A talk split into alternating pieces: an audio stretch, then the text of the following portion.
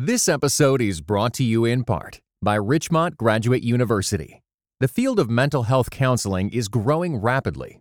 Richmont Graduate University can equip you to become a licensed professional counselor, integrating your faith into your clinical practice. Programs are offered in Atlanta, Chattanooga, and online. Apply today at richmont.edu.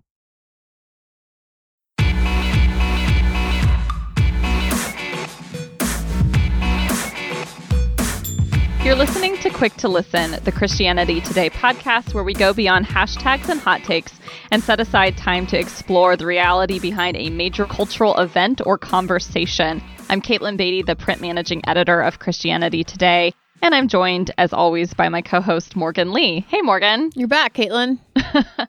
uh, kind of. The jet lag would tell me that I'm still kind of in Indonesia, but yes, physically I'm back. Well, it's good to have you here. It's been almost a month. Yeah, So, it's been a while. welcome back from Indonesia and traveling and Bali, right? Did you yeah yeah i live a hard life um and i was really sad to see that things like didn't fall apart while i was gone here That's the ultimate way you know you would have been missed, I guess. but but i also saw that you all had some really good episodes including an episode with an olympian Wasn't that cool? Yeah, Yeah. and like friend of Michael Phelps. Very cool Okay, so Katelyn, we have some pretty cool guests on here. Our first guest is someone who has been on the show before. It's Alissa Wilkinson. She is Christianity Today's chief film critic, and she's also an assistant professor of English and humanities at the King's College in New York City. Hey, Alyssa, how are you?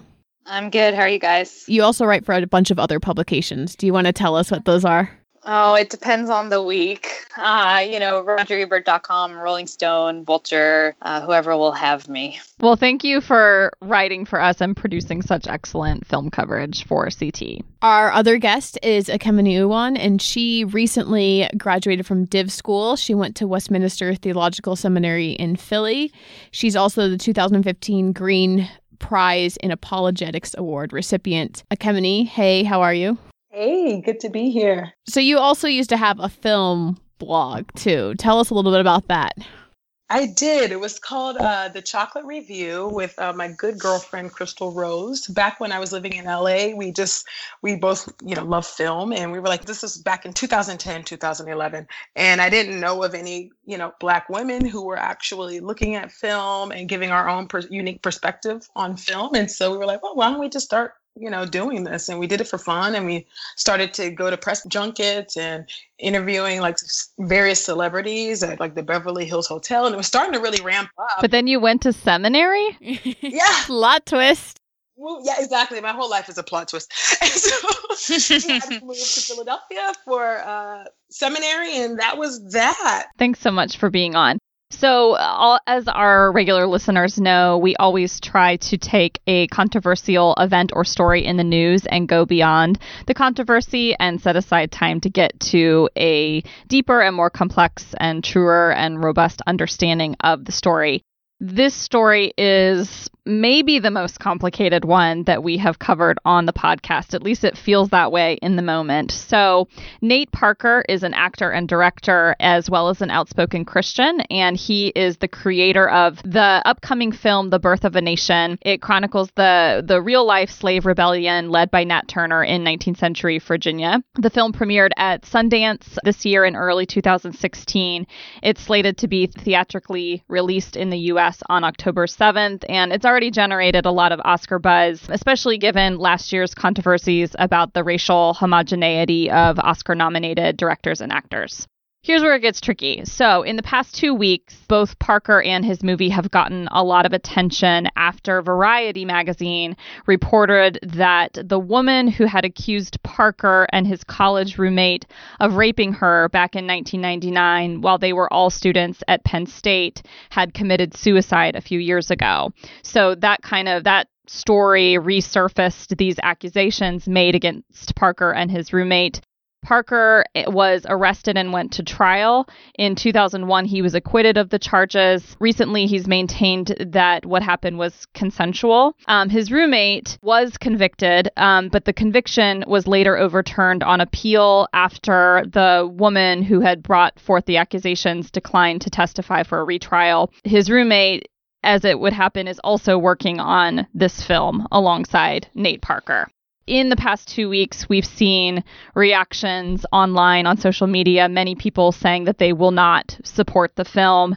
Recently, just this week, the American Film Institute announced that it was going to cancel a screening and a Q&A with Parker because of the public's reaction. Obviously, there are a lot of layers here, um, how the public should respond to these allegations since Parker was acquitted. We also have the reality of campus cultures that are harmful to women and a culture that still doesn't instinctively believe women when they come forth with accusations of rape.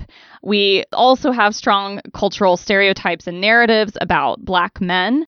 And then we also have whether the film will be tainted by the rape trial and the allegations come Oscar season and how they will affect uh, the birth of a nation's viewing and reviews in the months to come. So, there's a lot here. Before we get into the complexity, our regular listeners know this that this podcast is made possible by subscribers of CT magazines. Our magazine is a place where we uh, offer redemptive yet honest coverage of the people, events, and ideas shaping the church and culture. Subscribers get 10 award winning print issues, tablet and PDF editions of each issue, full web access to ChristianityToday.com, online archives dating back to 1956. And if you are a quick to listen listener, you can get a year-long subscription to our magazine for our lowest rate available, which is $10. And you can do that by heading over to orderct.com slash quick to listen. So that's orderct.com slash quick to listen. All right, let's get into the gut check. Morgan, you were probably following the story more closely than I was since I was out of the country and not really checking, you know, news headlines. But what was your kind of gut reaction to the Variety report and Nate Parker's response on Facebook and kind of the fallout? This is really disappointing. The fact that I had just read our own interview that Alissa conducted, where he um, really talked about how his faith motivated him, given him perspective on this film about Nat Turner. Um, which has this very strong and fascinating anti-slavery rebellion you know that took place in the 19th century. I thought it would like the interview was like really powerful. And then mm-hmm. i really didn't know anything about these sexual assault allegations until later in the week. And so i was like whoa you know there, there's something about whatever message that he's going to be trying to do there's something in his life that's going to that's going to speak a lot louder. Even though he was acquitted in a court of law that's how I still felt. Why were there actions in the past? You know, why would he put himself in this place to have had to have this be a story? So my my gut reaction was similar in that I when when stories of rape accusations come forth in the public light, my instinct is to want to believe the woman's account because we the reality is we do live in a culture that either excuses men's behavior doesn't take violence against women seriously enough. Oftentimes, the woman has nothing to gain by coming forward with accusations. And yet, with this particular story and reading Nate Parker's own response to news of her suicide, which apparently he didn't know about until the Variety report, I really wanted to believe him. And I think I really wanted to believe him. Uh, well, I think I primarily wanted to believe him because he's a Christian, that that compelled me to want to give him the benefit of the doubt in a way that I have never felt a similar response to other public figures who have been accused of horrible things. So, Alissa and Ekemini, what are we missing in our gut checks? So, uh, obviously, I, I did that interview. I talked to Nate a week before the story broke. And uh, I mean, this is so tricky because I, I heard him. I mean, I talked to him. We we conversed about his faith and and about how that motivated the film. And I was there at the premiere. I mean, it was a it was a moving experience. And I've spent the last eight months telling people how important I think this film is going to be. Um, and so obviously it's very disappointing for me. But I think you know I certainly believe that his faith is sincere, and I believe that people change and mature and grow in their faith and you know that they look back often on things they did um, when they're younger with horror but i'm also really disappointed by his response to it, most largely because uh, the movie really is about institutionalized racism and institutionalized depression. And in particular, how the Bible was used at times to oppress people. And it is perhaps just really telling about our culture that that same awareness that that kind of um, thing can exist in our universities and also in the way that we talk about things like sexual assault, that that kind of injustice exists in those institutions as well. And um, that just hasn't really come up in the things he said about this since then. Um, and I find that really disappointing. I don't know that I blame Nate specifically for that. I think that this is a much larger issue in the church, to be sure, and in the in the broader culture. But there's there's a sense in which Christians ought to be held to a standard of of even less um, maybe instinct towards self-preservation and more towards compassion. And I just uh, it's it's a little it's frustrating, but it's also kind of instructive in the ways that we are blind, maybe to our own privilege that we have, or to um, to the ways that injustice is embedded in structures that we've benefited from. And of course, this is all very much in people's minds because of like the Brock Turner case and these other cases where um, you know young men are sort of seen as having slipped up uh, instead of having maybe committed some kind of act of violence against another woman. Um, and you know, and I don't know, I don't know the specifics of the case beyond what was in the court transcripts um, and the transcripts of phone calls, but they're pretty damning. It's not, it's not good. What about you, Ekemini? Yeah, um, as we said before, there there are many layers uh, to this this story, this unfortunate story, and um, so I, of course, want to speak carefully, you know, uh, but truthfully. And I, what I think is important to understand is that when it comes to rape um, cases mm. and trials, uh, you you mentioned how you you side with the victim, and that also is my natural inclination. And I think it's important for the the listeners to understand that only about estimated two to ten percent are falsely reporting mm. rapes. Okay, and that's a very low number actually. Um, and when you think about the shame and the pain, the re-traumatization that comes along with going forth, pressing charges, going through the trial, and the repercussions of that, you can see why that number would be so low. And I think in this incident, there's so much that's that comes with it. Um, even the fact that. Uh, Jean, I think, I believe his name is pronounced Jean Celestin, was of course mm-hmm. um, found guilty. Uh, Nate Parker, in my view, it seems like he got off on a technicality because he and the victim actually had consensual oral sex the day before. And so that somewhat muddied it in the in the eyes of the jury they weren't able to discern whether this was actual consent or not so i think that's an important aspect there i think that uh, the fact that they were both wrestlers at Penn State is another valid point that needs to be measured as well. Uh, colleges, Penn State is notorious for this, for trying to gather around, you know, their athletes, protect them at all costs, protect their own selves as well. They were also on a scholarship. I think that's important to note. And then you have the racial component. The victim is white, Nate Parker is black. I'm assuming John Celestin is black as well.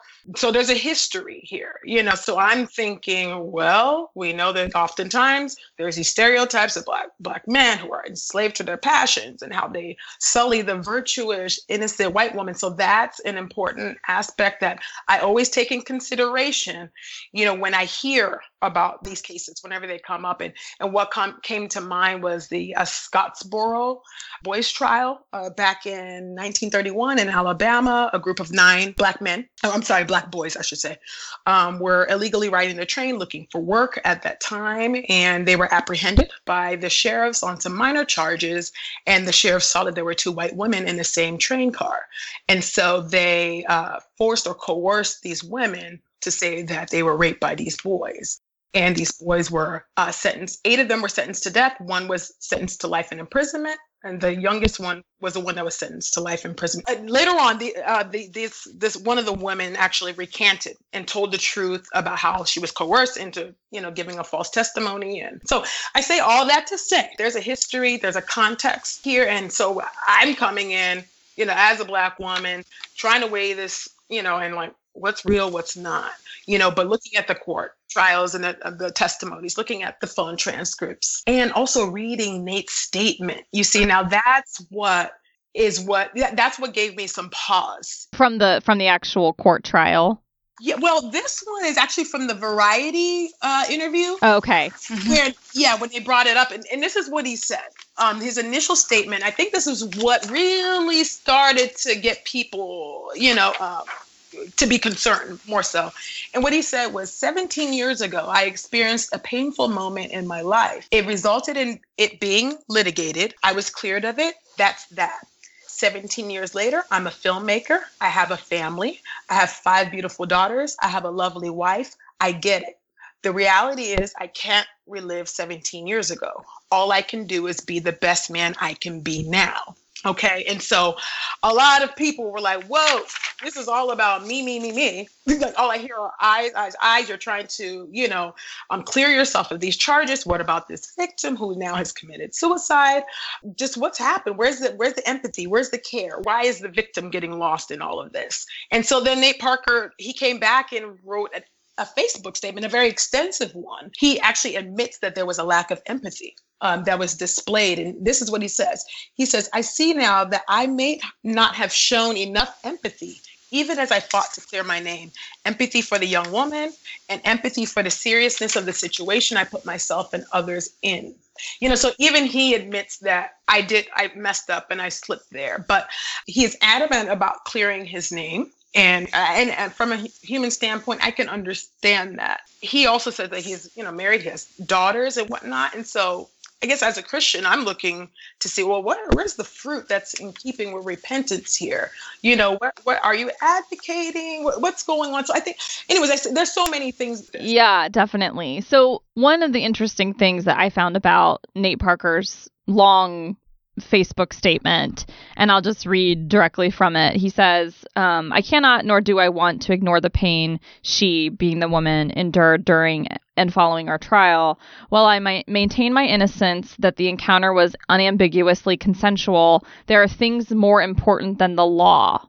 There is morality. No one who calls himself a man of faith should even be in that situation. As a 36 year old father of daughters and person of faith, I look back on that time as a teenager and can say without hesitation that I should have used more wisdom. And I think what's really interesting about that statement that strikes me as new. I haven't heard admissions like this from other public figures who have been accused of sexual assault or rape is that Nate Parker is recognizing that there's only so much that a court of law can do in terms of justice and and legislating morality. So it's as if he's saying that even though I was acquitted, there was something happening there that should not have been happening.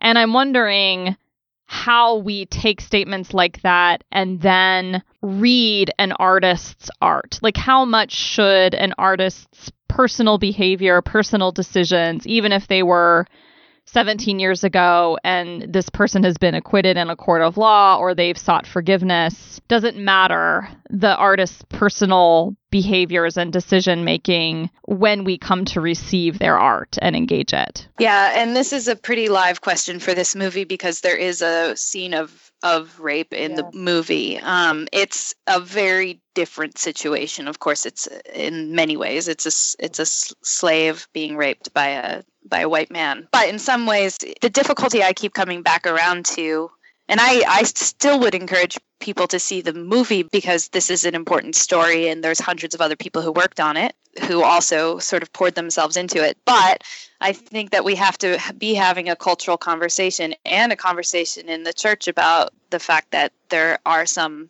similar I mean Nate's own admission, which he's correct, that there's more than the court of law, but he's essentially saying I kind of got off of some charge because that's how the courts work but there's more than that. Really I, I what i so badly wish he'd said is something like i benefited from an unjust system that i didn't even realize until now and this is even what i i didn't even realize this and I, this is my movie. And then some way to think about how can i make how, i can't fix this. She's she's dead but what can, what can we do about this situation now to try and bring justice to the situation? Which you know justice isn't always doesn't always feel fair but it's something. Um, so, for instance, I would have loved to have seen some talk of donating proceeds from the film to an organization that that works against campus rape situations or things like this. Really, this is, again, even if this is a situation of total repentance and turning around, this is still you know, individual heart change doesn't mean that the system changes. And we need to be working towards system change. And that is the message, if there is a message of this film. So that, yeah, that even if Nate Parker didn't commit rape, or e- even if he did commit rape and is now deeply repentant and he is a truly changed man, there's there's a difference between an individual heart change and a systemic right. change. And if you've had an individual heart change, it seems like you would be very open to trying to do your part to affect systemic change. And I, I really don't doubt that that's true of him. I just think that it's a, it's amazing to once again see how institutions and those structures, the power structures that are part of them, are things that we sometimes aren't even capable of seeing without other people bringing them to us. Well, and one of the lines that I hear not infrequently is why why should he suffer for something that happened 17 years ago? Why drag his name through the dirt now? This was a long time ago. Why should his life be ruined over something that happened and maybe didn't even happen 17 years ago? We never we'll never know. And so let's just move on. What would we say to that? what would you say to someone who's like really sympathetic to where to the admittedly difficult and shameful position that he is now in given the variety report bringing the story to light a couple weeks ago first of all, I've heard people say, well, you know, this is another ploy, you know, to bring, you know, another black man down. This is white supremacy and, and, and whatnot. For me, the, the attention on this incident, it's not surprising. I mean, the birth of a nation, well, it is shocking in one sense, right? Um, that we didn't, we didn't know about it, but I mean, I'm talking as far as the intention goes. Birth of a Nation, it's been making waves in Hollywood. And Alissa said, you know, there's a lot of Oscar buzz around the movie. So, of course, the attention that that movie is getting correlates to the attention that Nate Parker is getting. And this is his directorial debut. So, that's to me, it's not surprising, you know, that now you know, people want to know more about him. And then it's like, oh, the skeletons are in his well they, they were i guess this has always been in his wikipedia page actually but now it's just coming you know yep. uh, to the surface and to the light to say to just say oh white supremacy you know um, is the plan you know to to bring him down i think that cheapens the reality of the very real and present danger and oppression that white supremacy actually does cause in the lives of African Americans and, and other minorities, you know, and so I'm not willing to go down that path there. There's legitimate scrutiny here because, you know, this is a very critically acclaimed or it will be a critically acclaimed film, you know, and it's garnering so much attention. So there's that aspect. And then there are the, the a lot, I've been seeing a lot of Christians actually say, well, well, why should he own something that he says he did not do and he believes that he's innocent of and the court has rendered him, you know, not guilty? But I think a lot of Christians are calling for cheap grace, uh, which mm-hmm. is grace without truth, uh, which is unacceptable.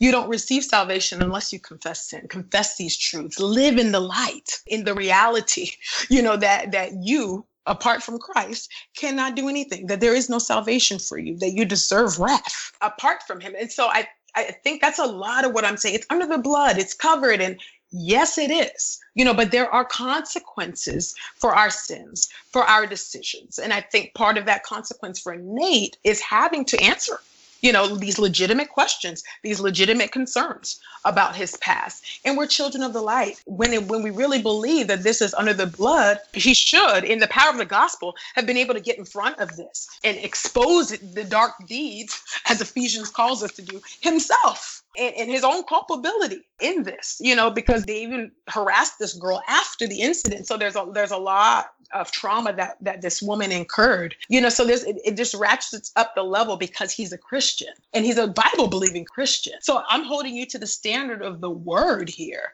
you know, not to condemn at all, not at all, but to say, hey, man, own this and le- take the lead here. This episode is brought to you by Church Law and Tax. Church Law and Tax understands the realities of church work, helping thousands of churches stay informed and get equipped with comprehensive resources on legal, tax, financial, and risk management matters. Do you have a question on housing allowance? Need information on selecting church insurance? Looking for insights on what is or isn't unrelated business income? Or how about some guidance on how to properly receive charitable contributions?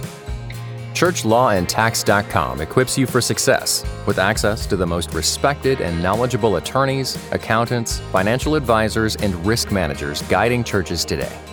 Get the practical information and timely coverage you need to keep your church up to date and lead your ministry with confidence.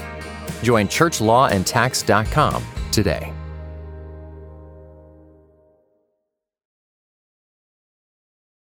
It makes me think about the interview that you, Alissa, did with Nate a couple weeks ago and how different I think we would feel internally at CT if somehow these accusations or the rape trial and case, even though it led to an acquittal, were just addressed plainly in some, even by his publicist. Like, I think we feel like it was hidden or, and how much it maybe could have spoken to the level of repentance or heart change that Nate Parker has experienced if if he can just acknowledge regardless of what happened in a court of law something that was happening there was not right. You know there's he, as he said there was morality. He was involved in something that was immoral. This was presumably before he accepted Jesus or you know called himself a Christian. As Christians we're very comfortable with this idea that you you screwed up majorly and your actions had major unfortunate and painful consequences for other people. And you are changed. There's we're comfortable with that narrative so why not embrace it publicly and I do think one pe- one reason people don't embrace it publicly is because the narrative around a lot of these sorts of cases that have come to light, especially in Hollywood, has been that people never really change. But that's something that I just don't believe is true. I think I believe as a Christian that Christ can change us um, in huge, huge ways. So I don't think that's necessarily the predominant narrative, but it is something that we're well equipped to think about and see how that works in people's lives obviously change implies that there was a like stage A that you were at and then you moved to stage B. But if there's no acknowledgement of exactly what stage A was, how can we believe that you're in stage B? That there, there requires some sort of transparency about how things were and how they're different now or how you are in the process of moving into that transition. And to the extent that Nate Parker does not acknowledge who exactly he was at that stage, and again is not transparent about why there was this harassment of this woman on the campus and why they wouldn't let this go because there are other things again that may not be stuff that you could actually go to court about um, but were surely unkind and mean and attempts to bully someone and then explain how he is not that person or how he grew from from being someone who was capable of inciting fear into women on the campus. It's just difficult i think to actually say like yes i want to go ahead and support your art um, or yes i want to support your project especially if your project is something that's going to speak out against another social evil it, it, it, raises just weird questions about you being complicit in another evil um, and I, I also just really wonder like I think you guys made great points about restitution and the need for that. And it definitely seems like we've almost caught Nate Parker mid story. If I was like looking at an arc, I would imagine that this arc would somehow have led him to to first have learned um, about the suicide of this woman who made the allegations, um, and then to have somehow meaningfully processed in a way what the impact that he had on her life. Again, regardless of to the extent that he disputes it, but the fact that he apparently is processing it, that information around the same time that we are processing that information, we're not able to see how that actually caused him pain on the result of what he's done, not just career inconvenienced him, if that makes sense. One hopes that the news of her suicide would be painful. Not that we know that this is there's a direct causal link between what happened in 1999 and her suicide in 2012, but this is a person whose life you had a major effect on.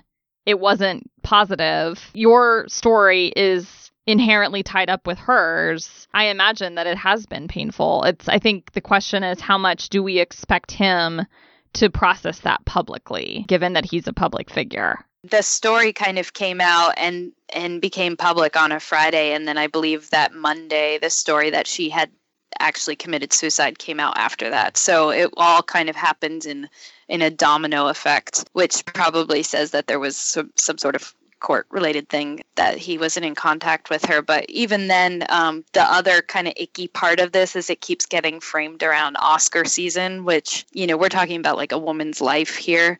Yeah, that the that the emphasis seems to be on how will this cost Nate Parker. Right. At the same time, it sounds like this is an in- incredibly important story. And I think it's important to remember, and, and this is the power of the gospel is that you are more, we are more than our worst sins. Um, and, and that gives us the freedom and the liberty to speak to these things in a way that really points to Christ. And I think that to me is a missed opportunity um, there. But, you know, when we talk about separating the art from the artist, you know, I, I personally, you know, as an African American woman, you know, the, the intersectionality here mm-hmm. is just off the Richter scale.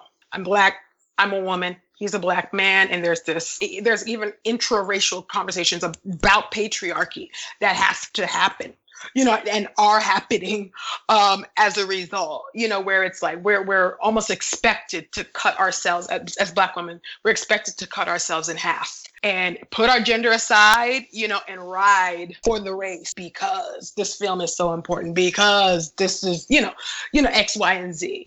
Or, well, there's other women, you know, that are involved. What about the other stars? What about the women behind the scenes? You know, and so again, I'm a- I'm being asked to divide myself. I can't cut myself, you know, in half in order to sort of separate my gender and my race no more than i can separate the artist from the art. For me the two they do go hand in hand. I mean the the art arose from within the artist out of his own passions life circumstances and his own interpretation of the events. I understand correctly. I believe he grew up in virginia not very far from where the revolt took place. So this was something That's that right. was very something that he embraced you know and and he, he he's a nat turner is a hero for him in a, in a sense. Um, and because it centers on the rape of his wife, it's just difficult. Like it's hard for me to consume Co- the Cosby Show now. I, I don't listen to R. Kelly.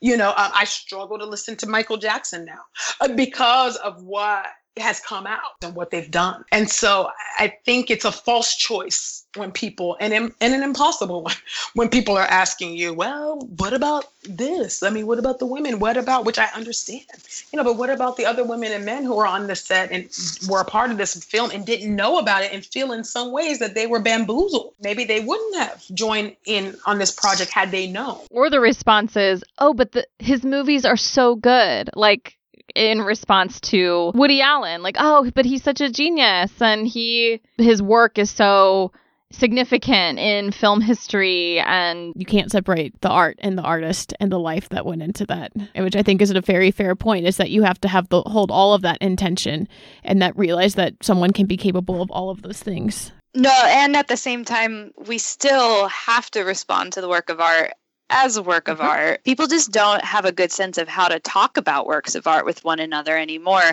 And the mm-hmm. idea that we might watch this not as a, man, a way of voting for it or supporting mm-hmm. it in some way necessarily, but as a way of provoking a conversation that's even bigger than the story the film thought it was it was telling you know might be an important one for churches to think about. But again i understand you know if you're concerned about where the money is going that is a big question and that's an important one. Well i think we're going to wrap up there. This has been the conversation i've wanted to have for the past week. So i really appreciate you uh, ekemini and alissa helping us get at some deep wisdom regarding this story. Of course we invite our listeners to weigh in with their own thoughts and perspectives, you can do that on Twitter at CT Podcasts or on Facebook at facebook.com slash CT Podcast.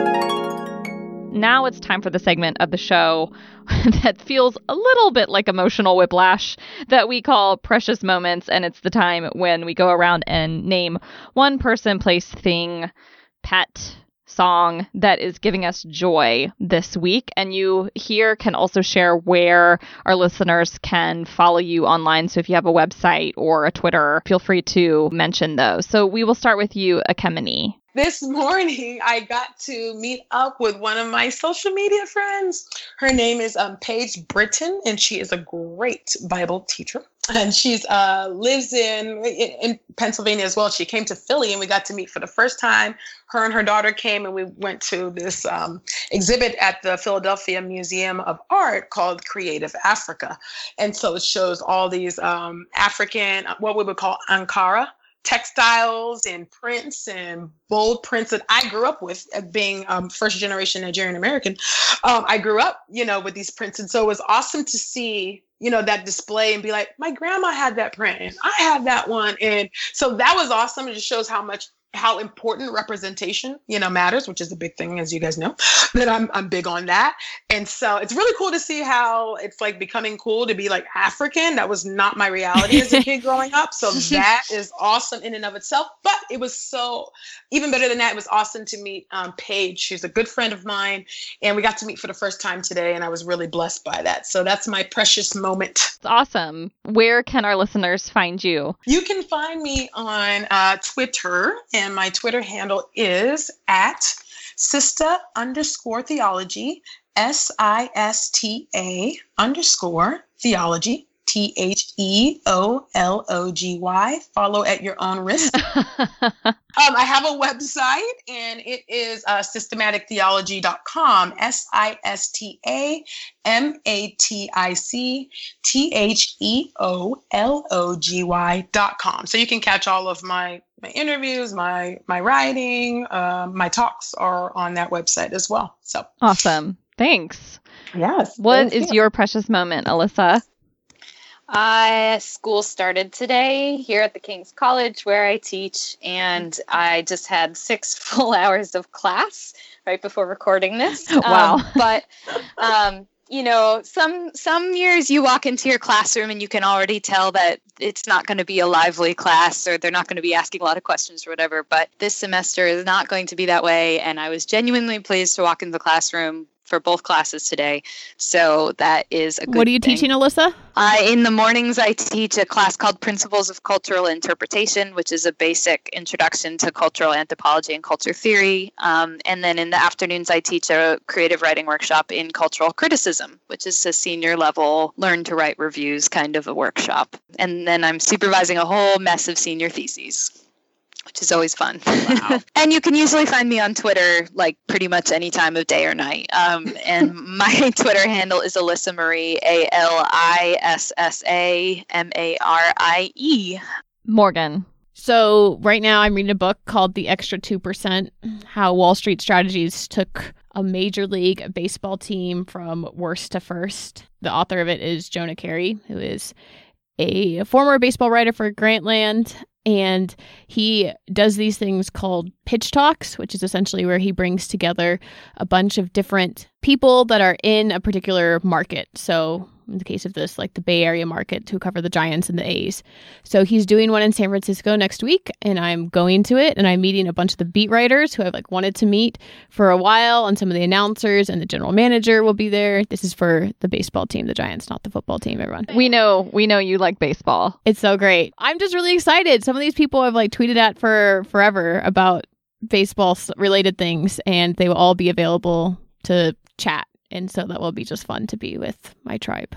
I am on Twitter at M E P A Y N L. Well, this week, my precious moment has to be a shout out to melatonin. I have been struggling to adjust back to Central Standard Time some of our listeners know that I was in Indonesia for two and a half weeks for the Lausanne Younger Leaders Gathering and then for another week of vacation. And it was wonderful, but the jet lag is real and it is pretty brutal coming back. So I have finally started to feel more like myself in the past couple days. Woo-hoo, and woo-hoo. I have melatonin to thank for that. So you can follow me on Twitter at Katelyn Beaty. And I actually finally have a website going up that points to some of my writing and book stuff and this podcast actually and that will be katelynbeaty.com it should be up by the end of this week So that is a wrap. Thank you so much to Ekemini and Alissa for joining us this week. And thank you to our listeners for engaging another episode of Quick to Listen. This show is produced by Richard Clark and Cray Allred.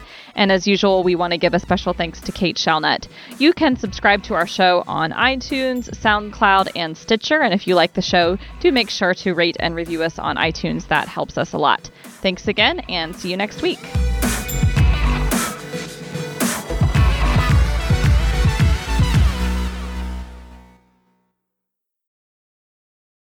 This episode was brought to you in part by the Compelled Podcast, which uses gripping, immersive storytelling to bring Christian testimonies to life.